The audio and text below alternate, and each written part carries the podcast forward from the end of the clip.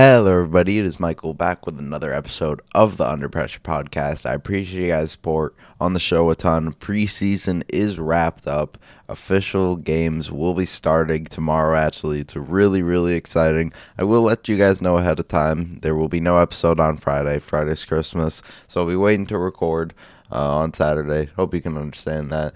And yeah, we got a lot to talk about on this episode. We're going to do some preseason wrap ups, talk about um, some preseason awards for me. Uh, we're going to do some NBA over unders, top 10 duos, talk about some NFL games. And yeah, let's get right into the episode.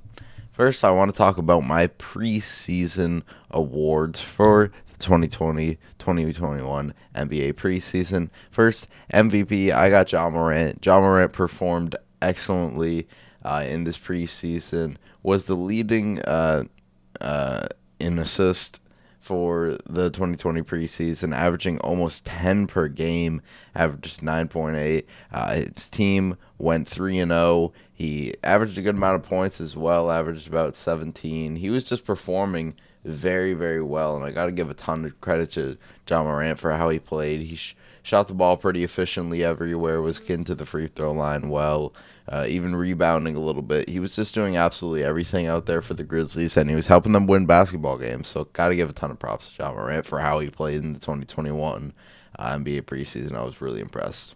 Number two, I got Zion Williamson. Did only end up playing in two games, but was incredibly impressive in those two games he did play in. I mean, he averaged 28 and a half points, got to the free throw line 11 times per game, and shot a really good percentage as well, which was something that was concerning is his free throw shooting. But he shot 77% from the line, so that was really nice to see as well. Averaged 10 rebounds, three of those being offensive, two assists as well. And he just seemed to really be fully unlocked. He wasn't on a leash anymore. He wasn't having to having to play a certain amount of minutes. He played 33 and a half minutes per game, uh, and he really showed everything that he could be uh, this season. I think Zion is in for a massive season. As long as he can stay healthy, he's going to just be an unstoppable force this season. So I'm really, really excited to see how he performs.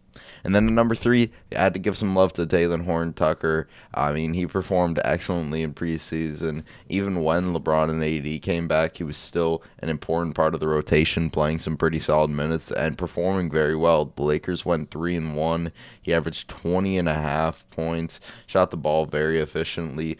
54% from three on 3.3 attempts, 55% from the field.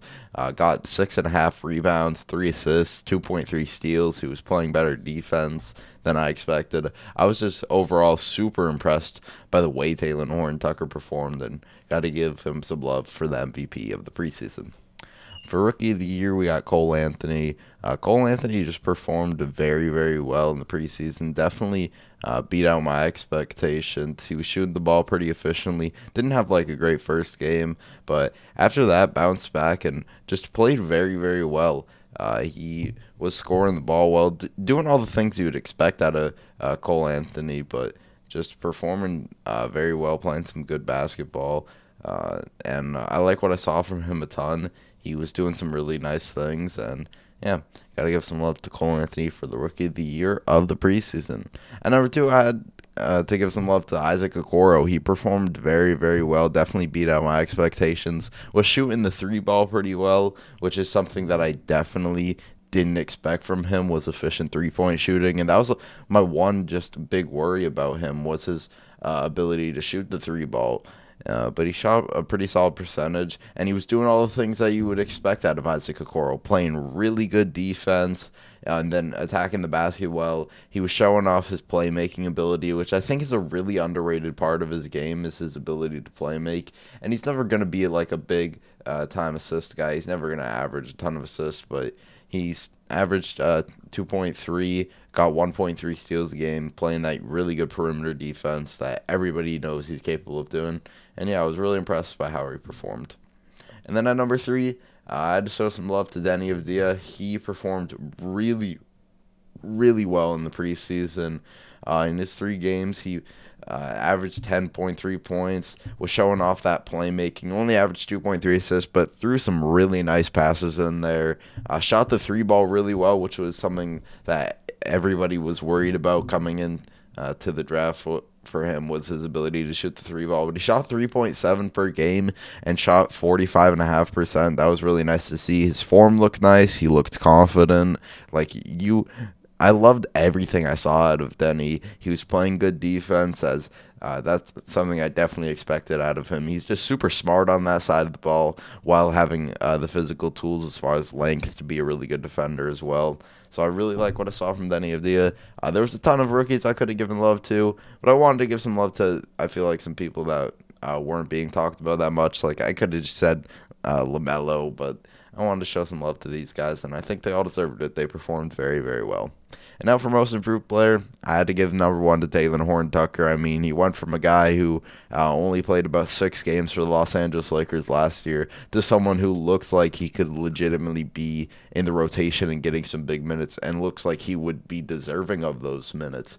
Uh, I mean, he just performed so well in preseason, and this was a big moment for Talen Horton-Tucker uh, because on a stacked Los Angeles Lakers team that has gotten even better in the offseason, he was going to need to perform very well to make his case for why he should be in the rotation. And he absolutely did that. He took advantage of all the extra minutes that he was given, and he performed great. So definitely had to show him some love for the most improved player. Uh, number two, I had Coby White he just played pretty well in the preseason as a whole. Averaged 16 and a half points on pretty good efficiency, 45% of the field, 48% from three on 6.3 attempts. Was hitting some really tough off the dribble threes, which I definitely like to see. Uh, he was playmaking a little bit as well. His vision has definitely gotten better. Still not perfect by any means, and it's still something that worries me about a backcourt of Zach LaVine and him.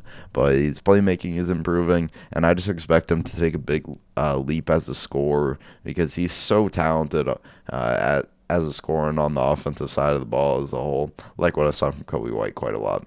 And my last one is Shake Milton. Shake Milton played some great basketball in the preseason, averaged 17 points, uh, shot the three ball really well, 45.5%, 54.5% from the field, uh, averaged four assists as well. He played really well against the Celtics. He just played really well, honestly, in every uh, game that the Philadelphia 76ers had and I'm excited to see him play this year. I think he's going to be a really nice just spark off the bench for them.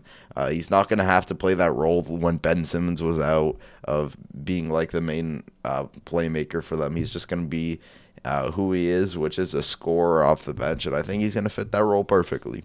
Really like what I saw from Shake Milton.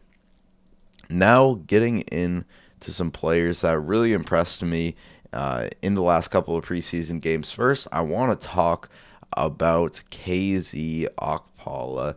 The Miami Heat have just found their next gem, and he was some someone I was definitely super intrigued uh, about, and I thought I saw some talent that could be really interesting coming out of college for him and he uh, put that on full show uh, when Jimmy Butler was resting in the preseason and he got the start. He played 34 minutes and he played phenomenally in those minutes. Scored 24 points on 60% of the field, 60% from three, uh, pulled down five rebounds as well. He was just doing absolutely everything out there for the Miami Heat, especially on the offensive side of the ball. And I was super impressed by his ability to hit shots off the dribble uh, while also being a good catch and shoot shooter, and just the confidence that he showed uh, as a three point shooter. He still has uh, great length as well, so he could shoot over guys. He can attack the basket well. He's got a really slick handle too.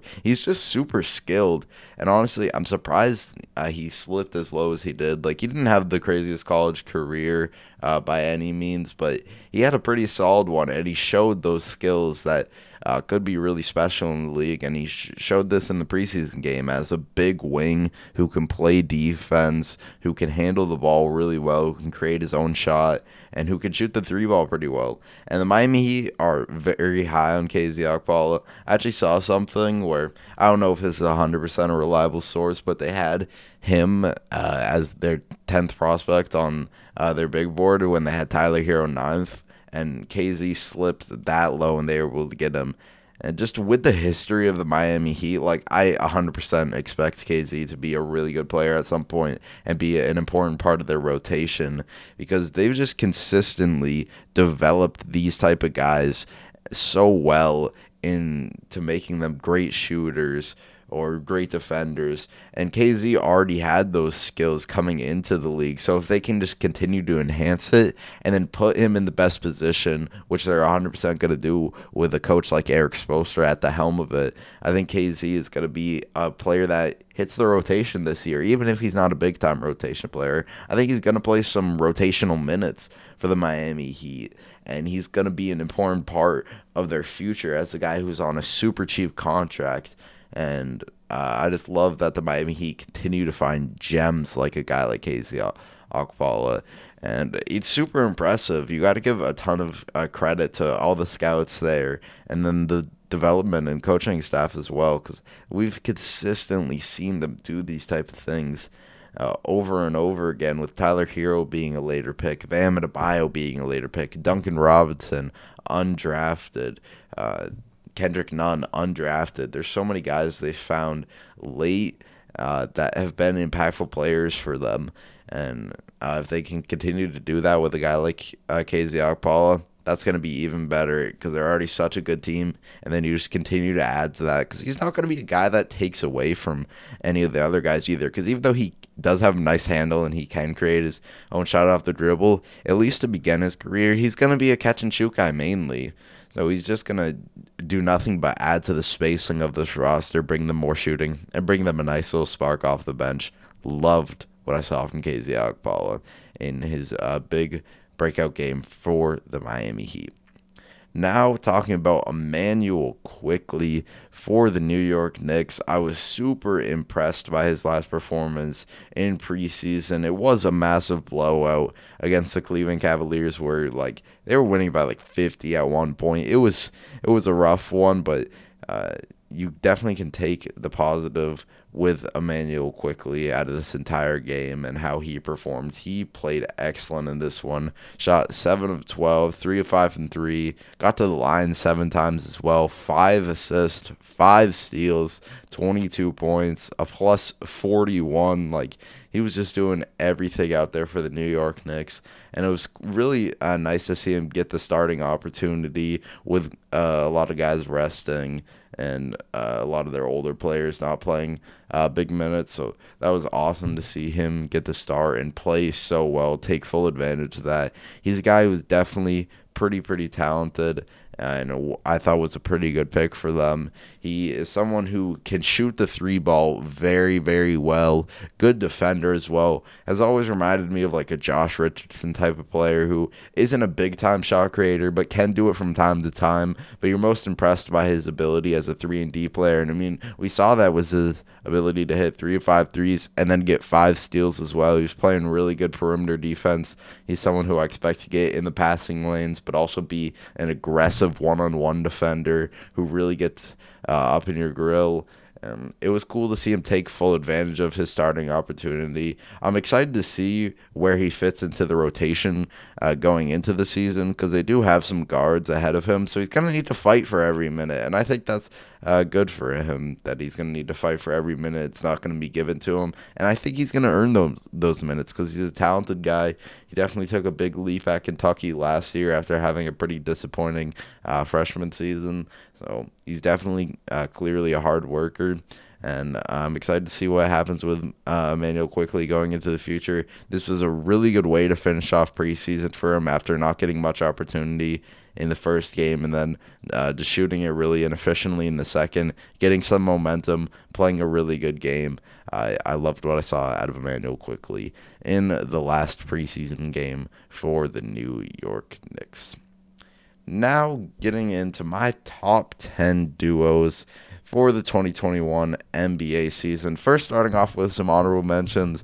Uh, first, being Kyle Lowry and Pascal Siakam. They're a very good duo. Uh, definitely was in heavy consideration, but I just don't think they have the top tier uh, star power to be a top 10 duo in the league because both of those guys are around uh, top 20 to 25 players in the league, uh, but neither of them would even be in consideration to be in my top 20, never mind my top 15. So they just don't have that top tier star power, but they are a very good duo at the end of the day.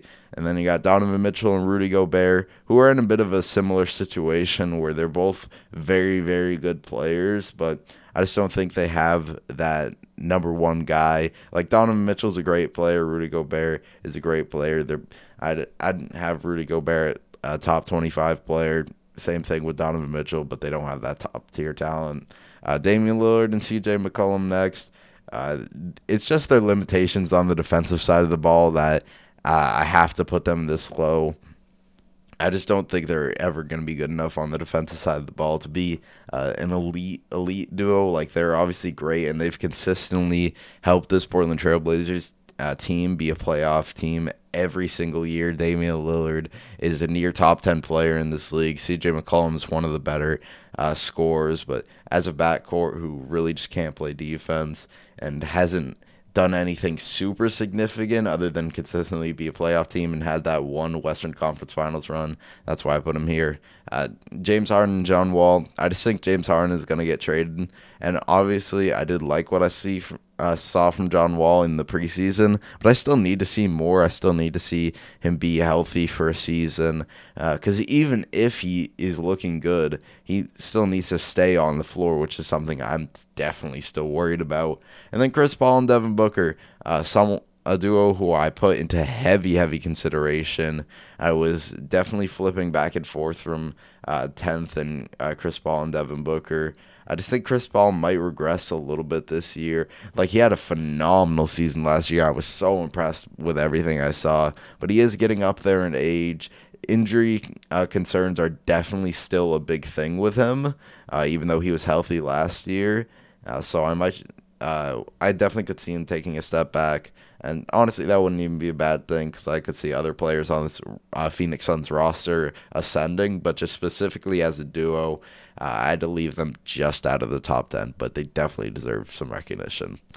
At number 10, I have Jayson Tatum and Jaylen Brown. I just think they're uh, one of the nicest wing duos in the entire league with both their ability to be excellent defenders, guys who can attack the basket and then hit threes at a great rate. Uh, and then Jayson Tatum is truly becoming a superstar, an elite shot creator who has a really nice handle, uh, attacks the basket super well. Showed those abilities to hit those sidestep, step back threes that I think really ascended him into uh, an upper echelon in the league. And then Jaylen Brown uh, really took a big step last year, uh, create, created his own shot at a much better rate than we had uh, ever saw him. He was shooting the three ball very well, still improving his defense. He's a great one on one defender, but he's pretty poor as an off ball defender, and that is definitely still an area of uh, improvement. But they are a great uh, wing duo as far as defense and on the offensive side of the ball. And I had to put him here because they have great chemistry, and the, both of these guys are ascending. They're both going to get better every single season, and I'm expecting uh, both of them to take a pretty uh, solid leap, especially with the absence of Kemba Walker. They're going to have more responsibility, and I think all that's going to uh, do for them is make them put up bigger numbers and grow as players. So I'm really excited to see how those two play this season. Uh, number nine, I got Russell Westbrook and Bradley Beal. They're just one of the most uh, solidified duos in the league as two guys who can really, really score the ball. Uh, Russell Westbrook, pretty good playmaker as well. Both of them are definitely uh, far from great defenders, but th- they're just so solidified as two of the better scorers in the entire league. And at the end of the day, they're going to lead you uh, to getting wins in the regular season. So I put them at number nine. Uh, I could definitely see the argument for them being much lower. I could see you thinking a duo like Damian Lillard and CJ McCollum could be over them, and I completely understand the rationale of that. We're going to need to see these two play on the court, but I'm just expecting a lot out of them. I think Bradley Beal as a more of an off-ball player again is going to thrive as that his efficiency is going to be even better and i think russell westbrook is just in for a really good season with the fit of bradley beal next to him and the fit of the team as a whole uh, number eight, I got Ben Simmons and Joel Embiid. Probably one of the worst fitting duos uh, on this entire list, but they just have so much talent that I had to I had to put them in the top ten. They're too good not to. These these two guys are two top like 17 players in the entire league. Uh, ben Simmons is one of the best defenders who can truly guard one through five, rebound, run the floor, has one of the best handles for a 6'10 guy I've I've ever seen. He's truly a special talent who I think if he was built around with just all shooters could put up some just absolutely ridiculous numbers. And then Joel Embiid is one of the most skilled post players we've seen in a long, long time. Has excellent footwork, has great touch around the basket, a great rebounder, and then another elite defender on this roster. The only issue with these two guys is they both have their injury history for sure. And Ben Simmons isn't as concerning as Joel Embiid, but it's starting to build up a little more. And then Joel Embiid's uh, health is just always a concern because even if he's on the court, it's about him being 100% and being the most impactful player that he can be. But they're just too talented for me not to put them on here, and they're too good on the defensive side of the ball as well. This easily one of the best defensive duos in the league. At number seven, I got Luka Doncic and Kristaps Porzingis. Uh, Luka Doncic is my favorite player in the league, and I just think he's a phenomenal player in for an even uh, better third season than his crazy second season. Uh, Kristaps is going to be out for the first probably uh, month or so, so I think uh, Luka's going to put up some ridiculous numbers when he's gone. He's going to be asked to do a lot, and I think he by himself can lead the Mavericks to being a pretty solid team. And then when Kristaps Porzingis is back, I think when Chris Kristaps is on the floor, he's easily one of the most talented guys in the entire league. He's, I mean, he's seven three and can shoot the hell out of the three ball. Uh, doesn't shoot like a great percentage, but you got to consider a lot of these are deep, and he takes a lot of attempts as well. Uh, he could shoot the th- three ball off the dribble too, which is so impressive as his size. He could take other bigs off the dribble and attack the basket. He's an elite shot blocker. is has improved as a rebounder rebounder every year and is getting stronger and stronger. And we saw him in the bubble before his injury be a dominant force uh, for the Mavericks. He was playing some ridiculous basketball. He was averaging like 30 and 10. And we really saw the chemistry of Luka and Porzingis, which was something that wasn't great earlier in the season as they just couldn't seem to get on the uh, same page for like a full game. We saw that fully click and then be a scary, scary duo. So I'm really excited to see uh, Kristaps healthy, and I think this is one of the best duos in the entire league. At number six, I got Jimmy Butler and Bam Adebayo. I'm expecting another great season from uh, both of these two. I'm expecting Bam Adebayo to continue to pro- uh, progress forward, to being one of the best bigs in the entire league. I mean, he's just such a versatile guy who could do literally everything out there other than shoot, which is something I definitely could see him do sooner rather than later, as he sh- showed some flashes in the Celtic series of the, the ability to have a nice uh, mid range game. And people within that organization have raved about his ability to shoot the three ball for years now. Uh, it's just something that he hasn't uh, fully un- uh, unleashed yet, but he's a big who can handle the ball uh, really, really well. Is an excellent playmaker, so versatile as a defender. Can guard a one through five. He's one of the rare guys that I would give that title to. An amazing rebounder, good post player as well, and is a really good uh, threat in the pick and roll as he's just super athletic and and is a great lob target. Was killing the Celtics in the pick and roll last year, and then Jimmy Butler's coming off one of the most impressive runs we've seen in a long, long time. He played amazing in the finals. Is one of the best leaders in the entire league. Uh, and is just a great clutch player who uh, is always willing to step up to the occasion. Basically, the only weakness to his game is that he kind of stopped shooting three pointers last year. Uh, he did show a bit of an ability to hit those in the playoffs and hit some in big, big moments, but he isn't a great three point shooter. But basically, every other part of his game is great He's an amazing ball handler, works really well in the pick and roll, uh, is one of the best free throw generators in the entire league, an elite wing defender. Uh, I just love this duo. They fit super well together, and they're both individually great players. At number five, we've got Nikola Jokic and Jamal Murray. I think this duo has one of the best chemistries in the entire league. Uh, they work so well in the pick and roll together, and they're just two elite offensive weapons. Like uh, they're they're definitely a different duo to a lot of these uh, guys because the center is the playmaker in this one, and then the point guard is the scorer, which is super interesting to watch and is always so fun to watch because Nikola Jokic is just one of the most unique players we've ever seen and is one of the more talented players we've ever seen with his ability to play make. But he's also one of the best post scorers in the entire league. Has the ability, even though it's pretty inconsistent, to shoot the three ball. Uh, is a great rebounder as well and isn't terrible on the defensive side of the ball. Like I feel like his defense is a lot of times blown out of proportion. He isn't a great defender by any means, but he isn't a terrible defender either. And then Jamal Murray really emerged in the bubble. I'm expecting big things out of him this season. I'm expecting him to be a big time scorer who's hitting really tough three balls off the dribble, uh, contested step backs. And I think that's going to be the uh, part of his game that really helps him take that next leap. I'm just expecting big things out of both these guys. I think Nikola Jokic is going to be an MVP candidate, and I'm really excited to watch this duo again. They're so so fun and they're so good as well. At number four, I got Giannis and Khris Middleton. Uh, Giannis reigning two times MVP, Defensive Player of the Year as well. I mean, that's all I have to say. And then Khris Middleton is coming off a really good season where he averaged nearly 50, 40, 90. His efficiency was awesome. He uh, improved as a playmaker a little bit as well, and then scored around 20 points while playing really good wing defense. Uh, he's just a really nice second option to have. And now that they have Jrue Holiday too, they can play like a 2A and 2B role. I think they're both on a similar tier. So I just put Khris Middleton here because he has that solidified chemistry with Giannis. And we've seen them consistently uh, win a large amount of games in the regular season. They definitely need to step up and play better in the playoffs. Uh, do not get me wrong. Like, if they get uh, booted in the second round or the conference finals again, that's going to be a disappointment. Uh, but this is still a great duo with two really, really good individual players, and they have good chemistry as well.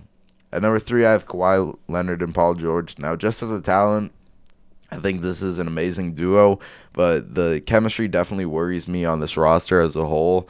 Uh, Kawhi is one of my favorite players in the league. I thought he was the best player in the entire world before LeBron James uh, rec- claim that throne. Uh, is just one of the the best uh, players we've ever seen as a guy who is an elite scorer, who uh, can hit really tough shots consistently, who uh, finishes at the basket well, whose playmaking improved with the Clippers, great rebounder. His defense honestly has become like slightly overrated, but he's still an elite wing defender.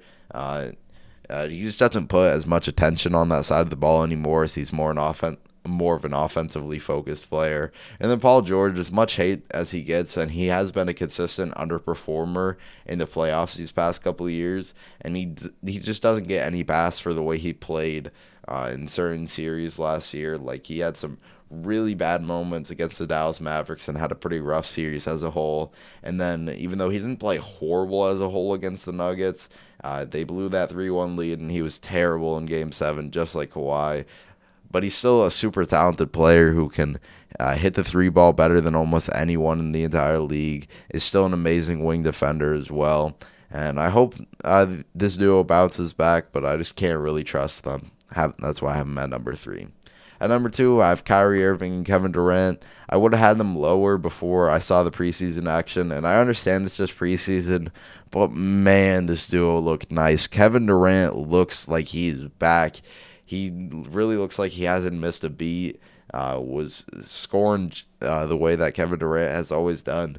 Uh, was showing that pull up pull up game. He was just doing everything that you'd expect out of Kevin Durant, which was awesome to see after his big injury and him not playing for so long. And then Kyrie Irving was doing everything that you would expect out of him, showing off that crazy handle, uh, his ability to be one of the best shooters in the entire league while still being one of the best finishers as well with either hand. Like he's so crafty and he's just one of the most skilled offensive players we've ever seen.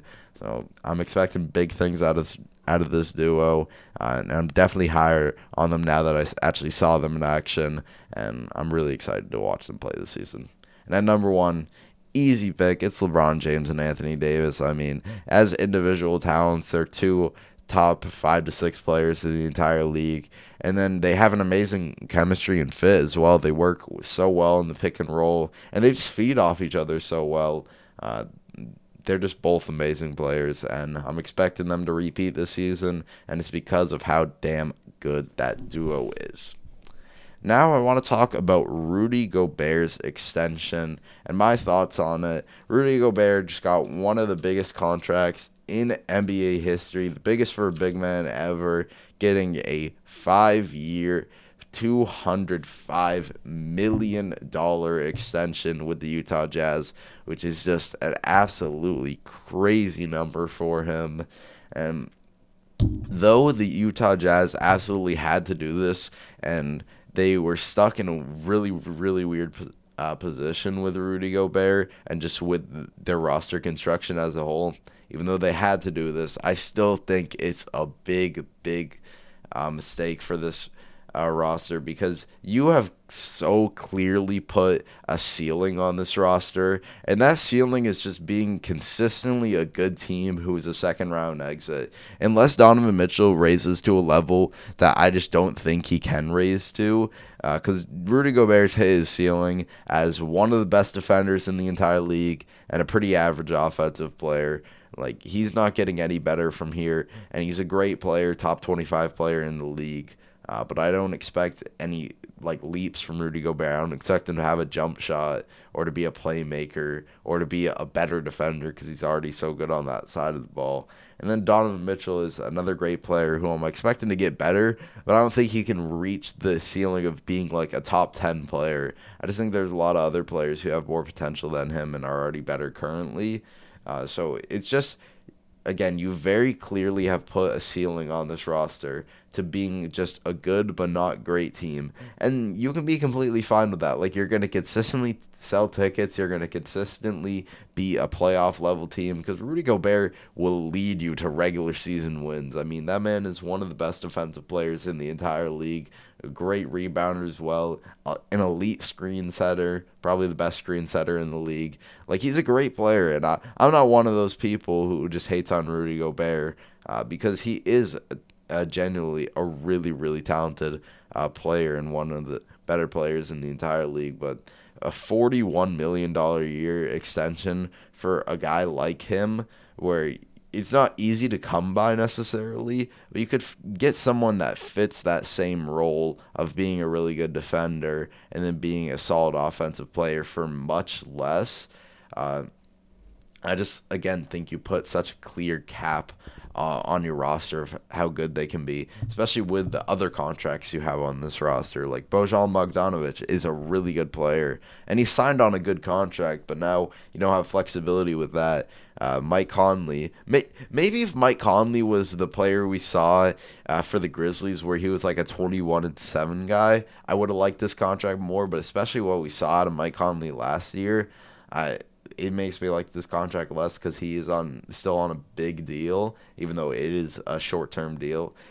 But he's just not the player we uh, saw before, and yeah, I'm just honestly not a big fan of this deal at all because it's so much money, and you're putting such a clear ceiling on your roster because I you definitely don't have a brighter future than the Mavericks. The Lakers are much better right now. I think the Clippers are better now. I think the, the Nuggets are better now and have a brighter future. I think the Blazers are better now. I think the Warriors uh, could fight with you now and uh, have a brighter future due to a guy like James Wiseman uh, the Minnesota pick that they have. You just put yourself in this position of being a good but not great team for a long, long time. And again, you could sell tickets with that and you're going to be a team uh, that consistently uh, is a playoff roster. So if you just value that, that's completely fine. But I just don't like this move. It's just so much money for a player who is very, very good, but is nowhere near worth that much money, no matter what you think out of him.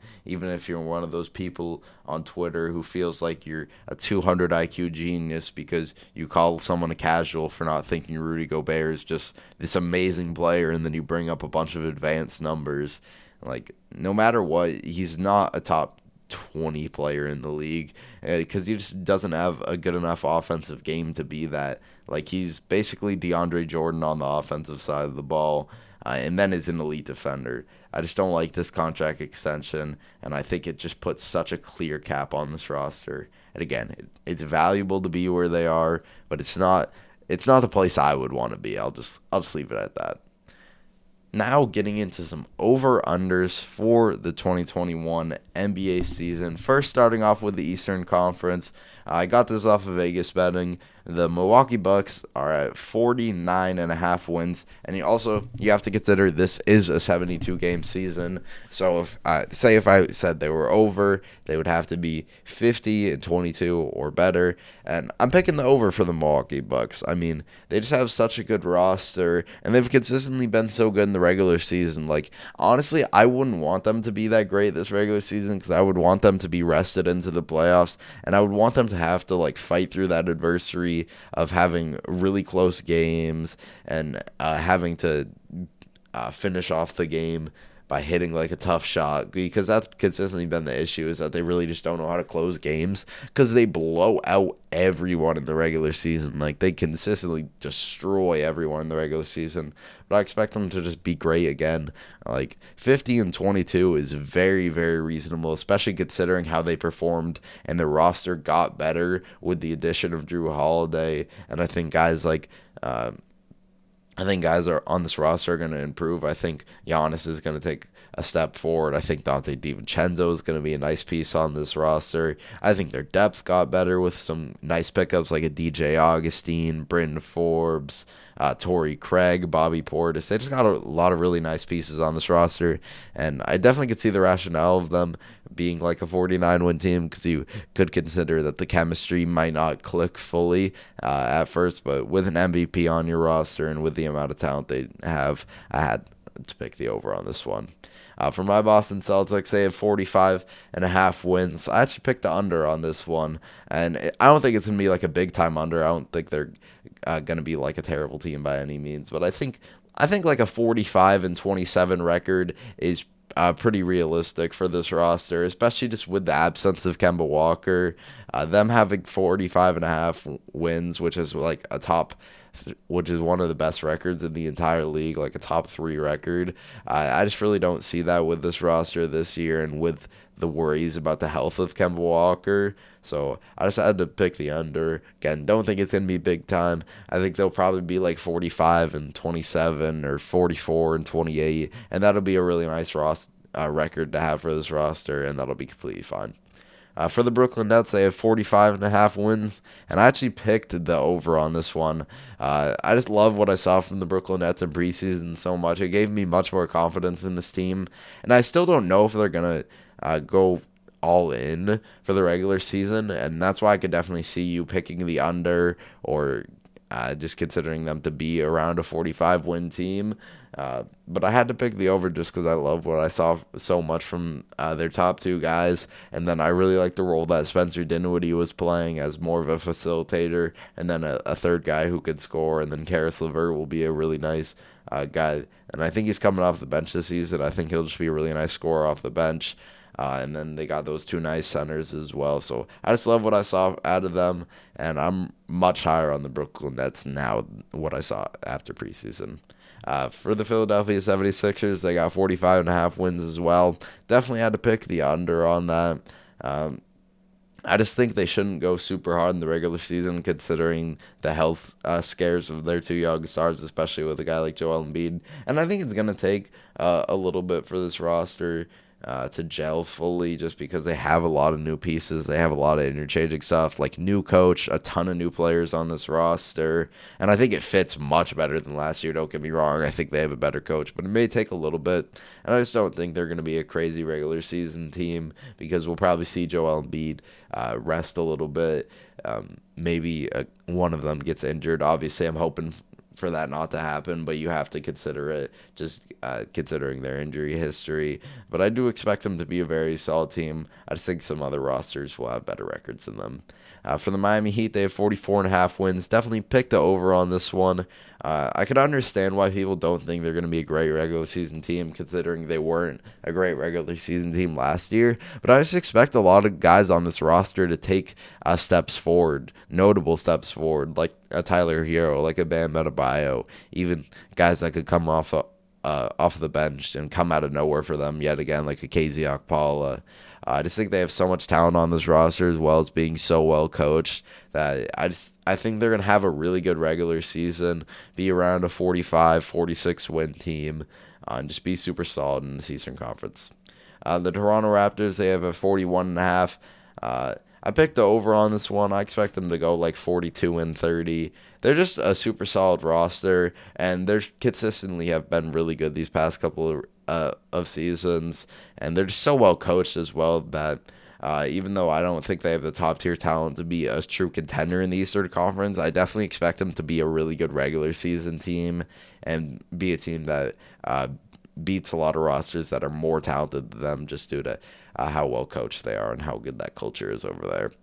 Uh, for the for the Indiana Pacers, they have 39 and a half wins, and I picked the under on this one. I'm just really not high on the Indiana Pacers going into the season, to be honest, and that may be unfair to them because they have a lot of talent on this roster, but just with the way they stayed so stagnant while almost every other roster in the league got better. And with the weird stuff that happened last year with the whole Victor Oladipo situation, that was that was a mess. And then um, it came out that Miles Turner was rumored in trades. Like there's a lot of just question marks around this roster going into the season. They got a new coach as well, who I really don't know uh, much about much about at all.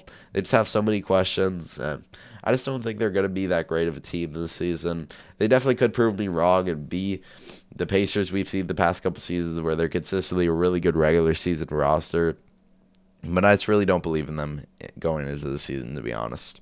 Uh, for the Atlanta Hawks, they have them at 36 and a half wins, and I picked the under, just a slight under though. I don't think they're going to be much worse than this. I just think they're going to go like 36 and 36 because uh, there's still a lot of questions with this roster, especially on the defensive side of the ball with Trae Young at the helm. Uh, and then there's a lot of questions with me for how good a lot of these younger players are. This is one of those teams that I could see blossom and be much better than most people expected, but I could also just see them being a pretty average team fighting for that eighth or ninth seed. Uh, and I just think there's going to uh, definitely be some time to gel for this roster because they had they picked up so many new pieces. I don't know how good of a coach Lloyd Pierce is, and that's something that definitely is a big question for me going into this season. And that's why I just picked the under. I just think it's going to take a little bit of time with this roster.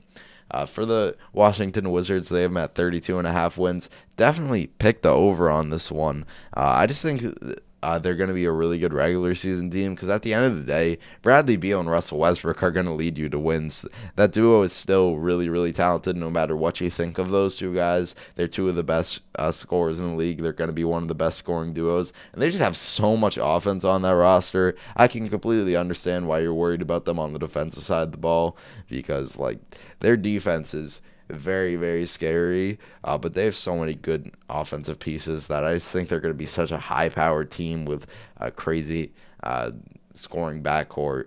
Like Russell Westbrook, Bradley Beal, you got Deni in there, you got Thomas Bryant, who's a great offensive center. Uh, there's just a lot of shooting on this roster and a lot of great offense. So I'm expecting them to actually be a really, really good regular season team. For the Orlando Magic, they have them at 31 and a half wins. Definitely pick the under on this one. I just think this is finally going to be the year where the Orlando Magic take a step back, and that's largely in part due to the Jonathan Isaac injury. Jonathan Isaac is one of the best uh, defenders in the entire league, as well as an improving offensive player every year, but he's going to be out for the entire season for this team. They're still going to be a solid enough team, I think, just due to how good Nikola Vucevic is on the offensive side of the ball. I'm expecting a good rookie season out of Cole Anthony. I'm expecting a step for Markelle Fultz and hopefully a step for Mo Bamba. We'll see Chuma Okeke uh, play as a rookie as well. But I just don't believe in this roster to be that great this season, to be honest. Uh, for the Chicago Bulls, they have 30 and a half wins. I picked under. It's another one that's just a slight under. Like, I'd probably have them going like 30 and 42. Uh, and I think they could definitely fight to be that 10th seed uh, in the Eastern Conference. They clearly have talent on this roster with Zach LaVine, Coby White, Lowry Mark, and then Patrick Williams, Wendell Carter Jr. Like, they have a lot of talent on this roster.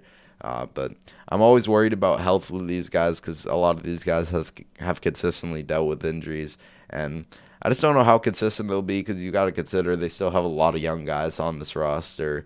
Uh, but I think they'll be a solid team that fights for a playing spot this season. Uh, for the Charlotte Hornets, they have 25 and a half wins. That's an easy over for me. I'm expecting massive things out of LaMelo Ball in his rookie season. Gordon Hayward will be consistent as ever as long as he's uh, somewhat healthy. Uh, he's just a guy who I expect to consistently average like 17, 5, and 5 on really good efficiency. Uh, Devonte Graham will be in for another great season. Uh, Terry Rozier will be solid. PJ Washington is nice. Uh, Miles Bridges is nice. Like they have so many good pieces on this roster, so I just expect them to honestly be a pretty solid team, especially considering their coaching as well. James Borrego is a really good coach who led a pretty uh, lacking of talent roster roster in the previous season to actually be a pretty solid team. So I'm expecting the Charlotte Hornets to be actually pretty nice this season. For the Detroit Pistons, they have 23 and a half wins. I picked the under on this one. I just really don't trust uh, Blake Griffin's health. Like if Blake Griffin I knew would be healthy and be the player that we saw two years ago, I would think this team would actually be pretty solid, but I just can't trust his health.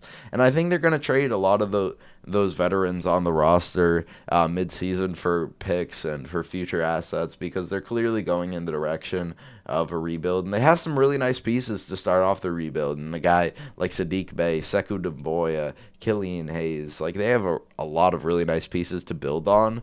Uh, but I just don't think they're going to be great this season. I think some of those rookies may struggle out the gate. Like Killian Hayes is going to be the starting guard, and I think he's definitely going to uh, be off to a little bit of a rocky start because he's a bit of a project for sure. And I just don't think they're going to be that good of a team. And I think they're going to know that, so they're going to trade a lot of those good players on the roster if they can. They're going to trade a guy like Derrick Rose, um, maybe even some of their signings this offseason. Uh, for, the, for the New York Knicks, they have 22 and a half. I picked the under on this one. I just really don't like the fit in this roster at all, if I'm being honest. Like, I, I don't like how this roster fits at all. I think a, lot of these pieces don't fit well together. Like RJ Barrett is a guy who thrives at slashing at the basket and is a really good slasher, but they put a lot of guys around him who just can't shoot the ball very well. Elfrid Payton can't shoot to save his life, and I hate that they re-signed him. And honestly, they just have a lack of talent on this roster. Like, I just don't think Julius Randle's impactful to winning at all. Like, no matter what numbers he puts up, he consistently um, makes really, really boneheaded mistakes and uh, throws terrible turnovers. He's an atrocious defender who just shows no effort on that side of the ball.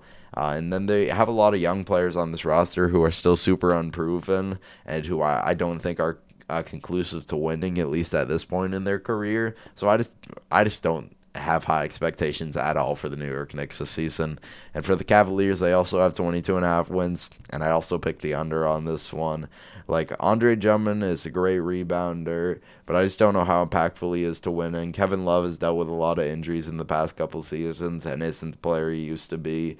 Uh, I'm expecting a nice season out of Darius Garland and Collin Sexton, but I don't think that backcourt together is uh, really going to be conclusive to winning at this point due to how bad of defenders they are. Darius Garland was, I think, statistically like one of, if not the worst defender in the entire league last year, and that's that's a yikes considering that Trae Young plays uh, in this league. Like that, you're the worst defender behind Trae Young.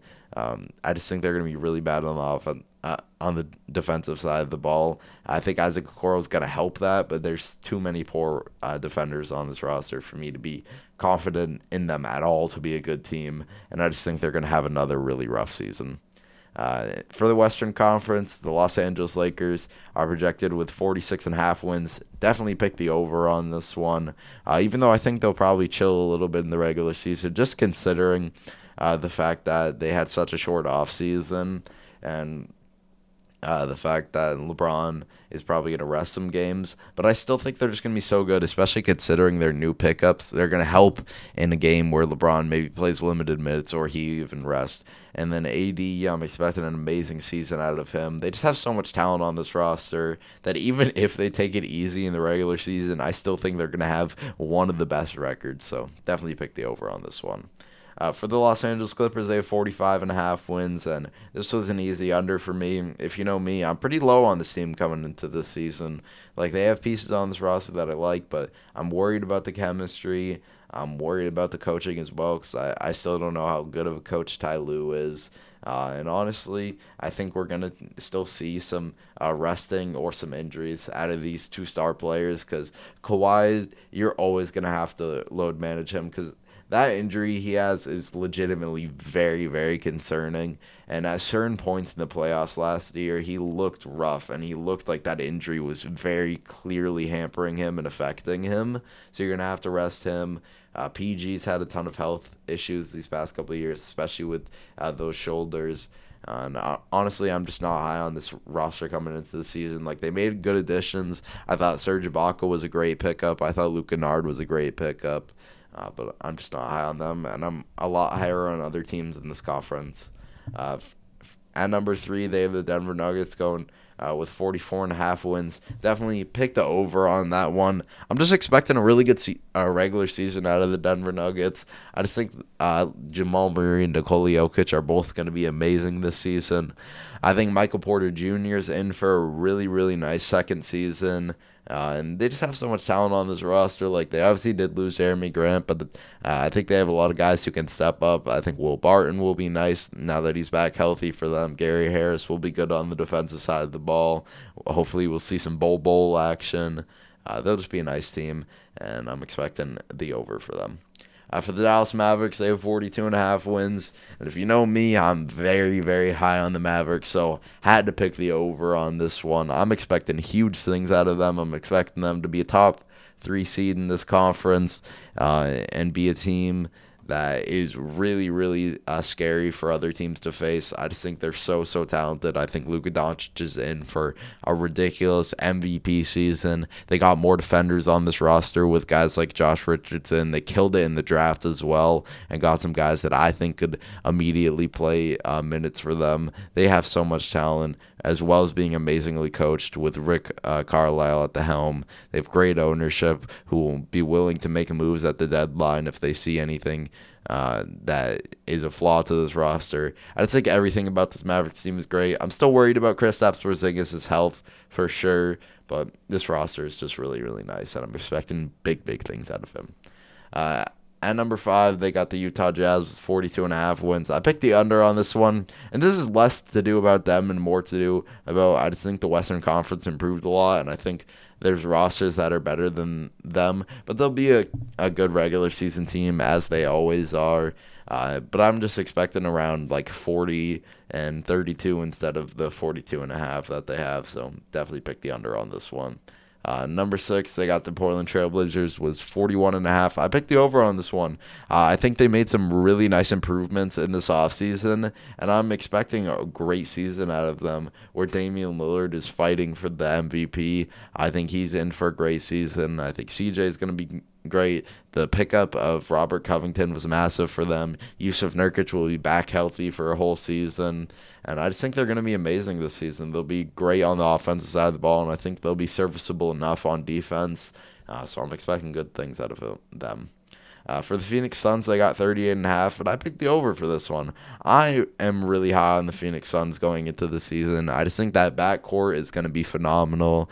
Uh, I think DeAndre Ayton is going to have a great season with Chris Paul being that playmaker for him. And then they got really good wing defenders who can shoot the ball, and a guy like Jae Crowder. Um, and a guy like Mikal Bridges, Cam Johnson. This roster just fits so seamlessly together, and then it has great coaching as well, and a guy like Monty Williams. So I'm really high on them going into the season.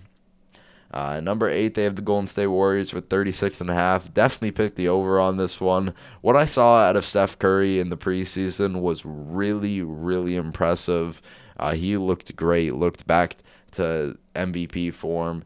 And I'm expecting an amazing season out of Steph Curry in this one. I, I hope Draymond Green is good as well. I think with a top five player like Steph Curry on your roster and him having at least serviceable help around uh, him, a lot of people are underrating this team, and I think they'll be pretty good this season. Uh, number nine, they got the Pelicans with 36 and a half wins. I picked the over on this one. This is all hinging on Zion Williamson's health, but if he's healthy, I'm expecting an amazing season from him, uh, as well as Brandon Ingram. I think Lonzo Ball will be really nice. JJ Redick will be that shooter for them. Uh, Steven Adams, even though he has a very questionable fit on this roster, uh, he's still a solid center who uh, was definitely a decent pickup for them. And they just have a lot of talent on this roster, a lot of young guys that I expect to emerge. And I'm expecting a really good season out of them this year. Uh, number 10, they have the Houston Rockets with 34 and a half wins. I picked the over. This has always been just such a weird one for me to pick. Uh, anytime I talk about the Houston Rockets, it's just always confusion because I, I never know when James Harden is going to be uh, out from this roster.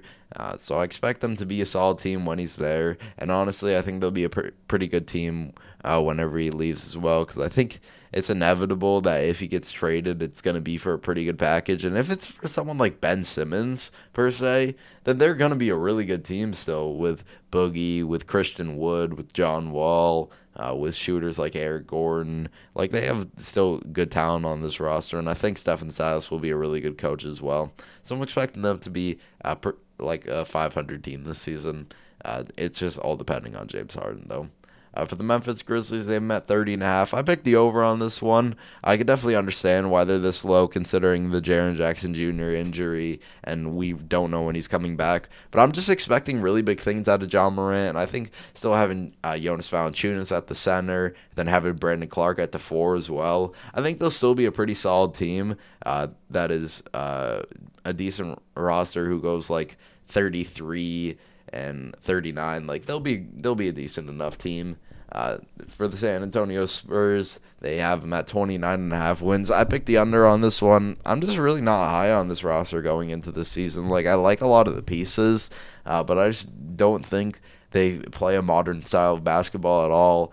Uh, I I just don't think uh, DeMar DeRozan is the player he used to be, or LaMarcus Aldridge is the player he used to be. And I think Pop is the best coach of all time, but he doesn't fit uh, with this roster, especially because they're a team that should be going in a rebuilding direction. And I think their lack of top end talent is going to be exposed this year. And I just I think they're going to struggle. I don't think they're going to be that good this season, to be honest. Uh, for the Sacramento Kings, they have met 27 and a half wins. Had to pick the under on this one. Uh, the Sacramento Kings definitely have some pieces that I like. I love the Tyrese Halliburton pick.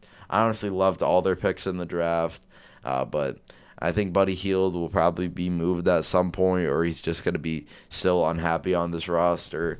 I think De'Aaron Fox is great, but he can't carry it all on his own. And I just can't trust Marvin Bagley to be healthy for an entire season because he hasn't been at this point in his career. So I. until I see it, until I see him have a stretch of really good games where he's consistently staying healthy, I'm not just going to blindly believe in it. Uh, number th- number 14, they have the Minnesota Timberwolves with 28 and a half wins. And I picked the under on this one. I just think their defense is going to really, really struggle this year. I think Anthony Edwards is probably going to have a pretty rocky rookie season. And even though they'll be good on the offensive side of the ball and they have some very clear talent on that roster, I'm honestly just not that high on them going into the season. And I just think that defense is really going to hold them back, and they're not going to be good enough on offense to be uh, a great team. And then at all at number 15, they have the Thunder with 22 and a half. I'm ex- uh, expecting that to be under.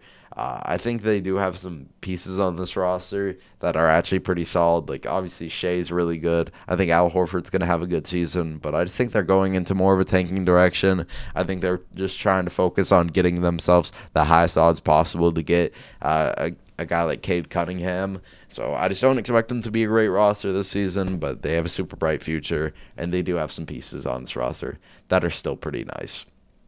Now getting into some NFL talk. Uh, first game I want to discuss is Cardinals versus Eagles. Jalen Hurts looked amazing in this one. He's really given this Eagles team that just isn't very good. He's given them some life. Uh, he was great in this one. Completed 22 of 44 passes, 338 yards, three touchdowns, no interceptions. Also had 11 rushes for 63 yards and a touchdown. And I just love what I saw from Jalen Hurts so far. Like he is he the perfect quarterback? By no means. Like he had that intentional grounding that led to a safety, which was a really bad play by him. Uh, but he's overall just played a really nice game as a whole. Uh, his passing isn't perfect by any means, but they're putting him in the right position with him rolling out, and he's actually throwing some really nice passes, getting uh, his receivers the ball in the correct spot, and then he adds a whole nother uh, thing of creativity to them with his ability to rush the football so well. And then, uh, even though Carson Wentz is a really talented quarterback, it's his mental mistakes that have killed the Eagles this entire season so far. And Jalen Hurts, at least, he does not make these mental mistakes. Like, he just makes the right play a lot of the times, which is uh, more important than making the big play. He, a lot of times, he's just willing to throw away the ball. He's uh, willing to just take a sack. Carson Wentz would way too many times try and be the superhero, and even though that that led to some beautiful, phenomenal plays that are highlight plays on SportsCenter. A lot of the times that led to really bad stuff where he was losing ten yards or he uh, would just get hit for no reason and then put himself in a position to get injured again. Like uh, Jalen Hurts just makes the smart plays, and he looked really good. He really kept uh, this team in the game where they were at a big disadvantage as far as talent. Like they played a better game than the Arizona Cardinals, but the Arizona Cardinals just had more talent. Uh, and yeah, I was really impressed with uh, Jalen Hurts. Miles Sanders was also solid in this one, averaged almost four yards per carry, got 64 yards. Uh, the receivers, Zach Ertz had two receptions for 69. Alshon Jeffery had uh, two for 63. Jalen Reagor had five for 49. He continues to just be not that impressive. Like, uh, I really didn't like that pick at the time that much, and I'm I like it less every game considering a guy like Justin Jefferson, Brandon Aiyuk was behind them. Uh, uh, Quez Watkins had a touchdown. Dallas Goedert got involved as well. Uh, Travis Fulgham uh, got two receptions for 30 yards. And then Greg Ward had uh, two touchdowns on four catches for only 15 yards. Jalen Hurts did uh, fumble three times, and that definitely could have hurt them. None of those ended up being turnovers, but he's got to figure that out. Is uh, fumble fumbling has definitely been an issue with him. It was an issue in college as well, especially considering he's a, a scrambling quarterback. He's got to get that uh, on lock and that's something that is definitely worrying about him. But hopefully he'll get that figured out. Uh, Marcus Epps had an interception. Uh, they got not that much pressure on the quarterback, but honestly, Kyler Murray made a lot of mistakes, and they played pretty solid defense as a whole, considering a guy like Darius Slay was out. Like even though uh, DeAndre Hopkins had a, an amazing game with nine receptions for 169 yards and a touchdown, a lot of those were well covered plays. But DeAndre Hopkins is just so damn good that he made so many big plays. Like he at this point he's taking uh, the throne away from uh, from Julio Jones of being the best receiver in the league. DeAndre Hopkins has been ridiculous this entire season, and he had another great game. Like again, these were well covered plays, and Kyler Murray could just always trust throwing it up to De- DeAndre Hopkins because he's just that special of a player. Uh, Kyler Murray was actually uh, pretty solid in this one, but did make some mistakes here and there that could have uh, been very costly to them. Threw an interception, still had 406 yards and three touchdowns, though, as well as having a touchdown on the ground. Like, he was still uh, very, very solid in this one. The running game wasn't super effective as Kenyan Drake definitely struggled, but uh, Chase Edmonds did average uh, 4.3 yards per carry, which was nice for them. And like I said, DeAndre Hopkins had a great game. Uh, Dan Arnold had a pretty good game. Uh, Larry Fitz got a touchdown in there. Chase Edmonds got a touchdown at uh, at the backfield as a catcher as well. And uh, Kyler Murray did fumble twice, lost one of them, and DeAndre Hopkins fumbled as well, which they lost. Those turnovers definitely could have been costly, but at the end of the day, their talent overpowered them. They did get after Jalen Hurts very well, uh, got a good amount of sacks in there, and uh, overall they played a decent game. They just were at the end of the day the more talented team. I still don't trust Arizona in like a big playoff game due to their inexperience and due to the uh, coaching, which I definitely don't trust. I love what I saw from Jalen Hurts and he really looks like he's taking away that quarterback spot from Carson Wentz, which puts the Eagles in a super interesting position because it came out that Carson Wentz uh, wants to be traded if he is not the starting quarterback next season, and some teams have inquired about him, so that'll be really exciting to see. Uh, I think a team like the Colts, which has been a team that Carson Wentz has been attached to a lot as a, a potential trade candidate, would honestly be a really good fit for both sides because uh, they need a quarterback for the future. They do have some talent on their roster. I think they're really well coached, uh, and that would definitely be interesting to see. Um, I'm really excited to see what happens with that whole situation. Uh, next thing I want to talk about is Chiefs versus Saints. the game that everybody was excited to watch, and it was a pretty exciting one. Uh, Drew Drew Brees came back, and he honestly didn't play a great game at all. Completed 15 of 34 passes for 234 yards, three touchdowns, had an interception. Like he threw some nice balls in there, but overall wasn't great. Uh, and he just hasn't been great this season as a whole. They've definitely been more reliant on uh, Alvin Kamara and Latavius Murray in the running game. Uh, Taysom Hill had a rushing touchdown. Alvin Kamara averaged 4.9 yards on the ground. Also got 40 yards uh, and a touchdown. Lil'Jordan Humphrey got a touchdown. Latavius Murray got a touchdown. Uh, they played some pretty solid offense, but definitely weren't great. And you got to be super explosive on the offensive side of the ball to keep up with a team like the Chiefs. Uh, they did fumble. Uh, they did have a fumble recovery, and they played solid defense as a whole. They were really getting at after Patrick Mahomes, getting in his face, putting a ton of pressure in him, and that definitely showed the probably biggest weakness with this entire Chiefs team, which is their offensive line. Uh, they were again just really getting after him. They sacked him three times, and there was many more times where he could barely get rid of the ball. I was super impressed with uh, their ability to get after him, and that was really nice to see. Uh, but their offense just stalled far too often. Like Thomas Morstead had to punt eight times in this one, and that that's just not good at all for them.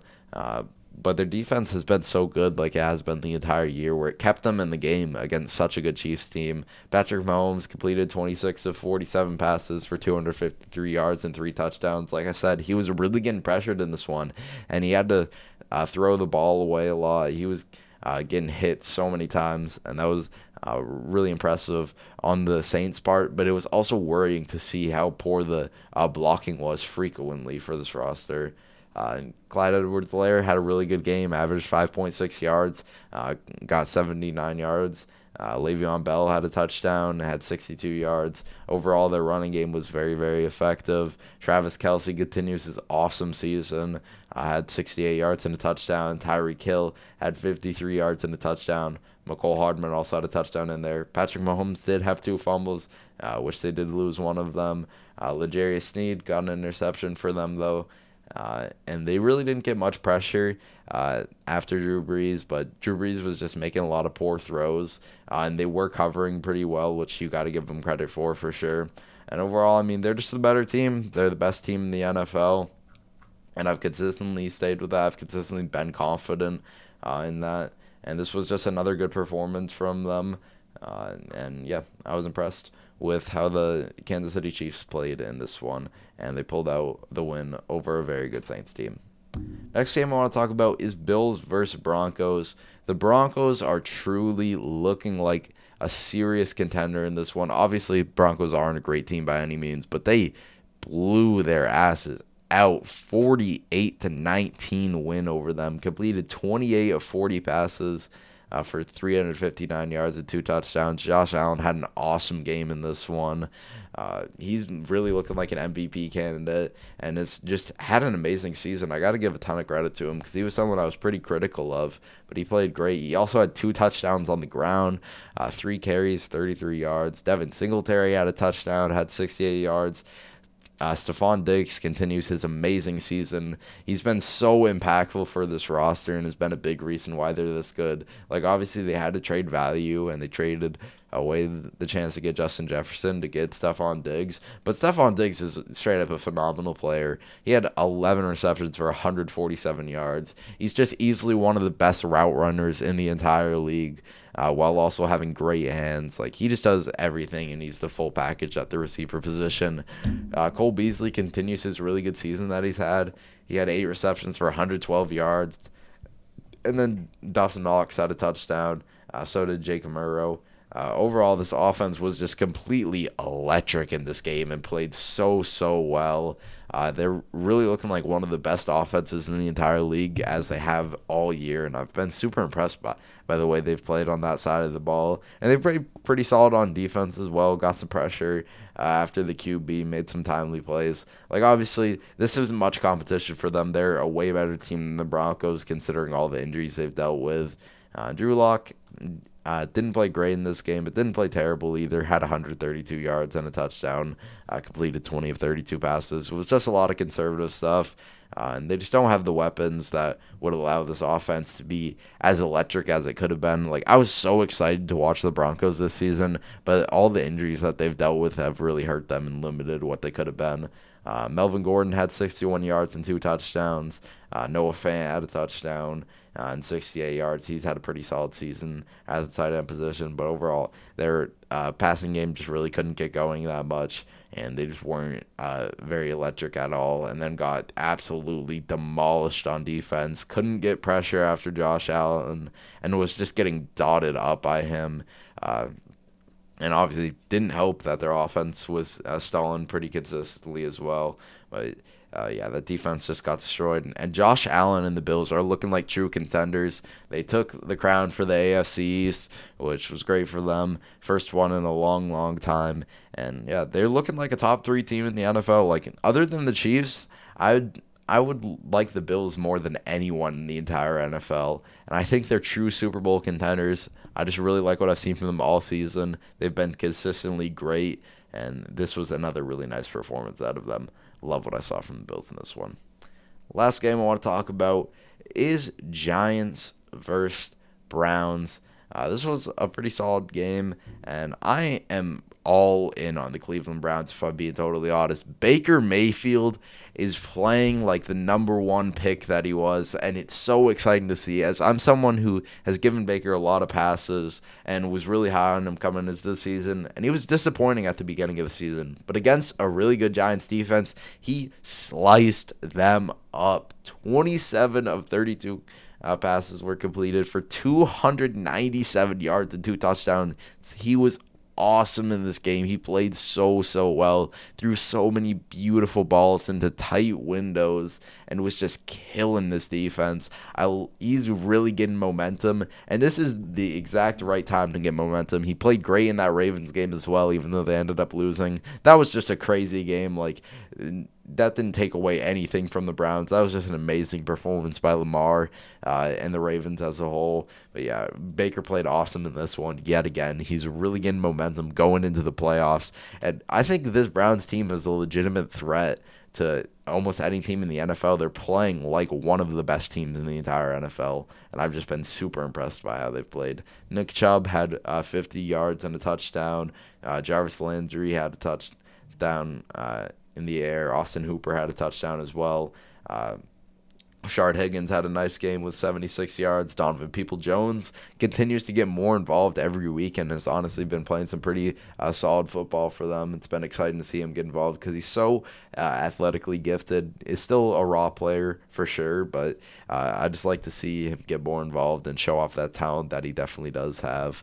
Uh, and then their defense played very well. I mean, it's a putrid Giants offense. Like, I'm not going to give them a ton of credit, but they still held, held them to six points, uh, consistently had that offense stalling.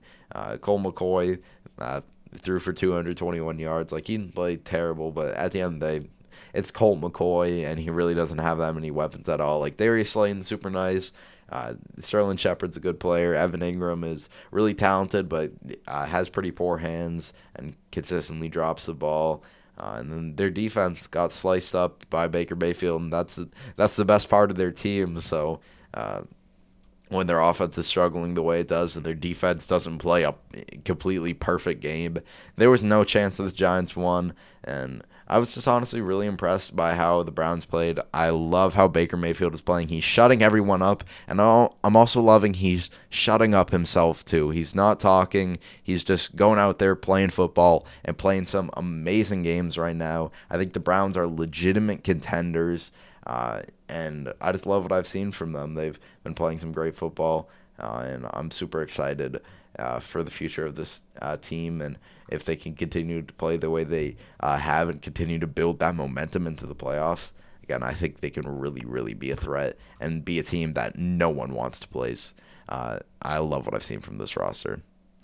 That has been the episode of the Under Pressure podcast. I hope you enjoyed. It's been Michael. Peace out.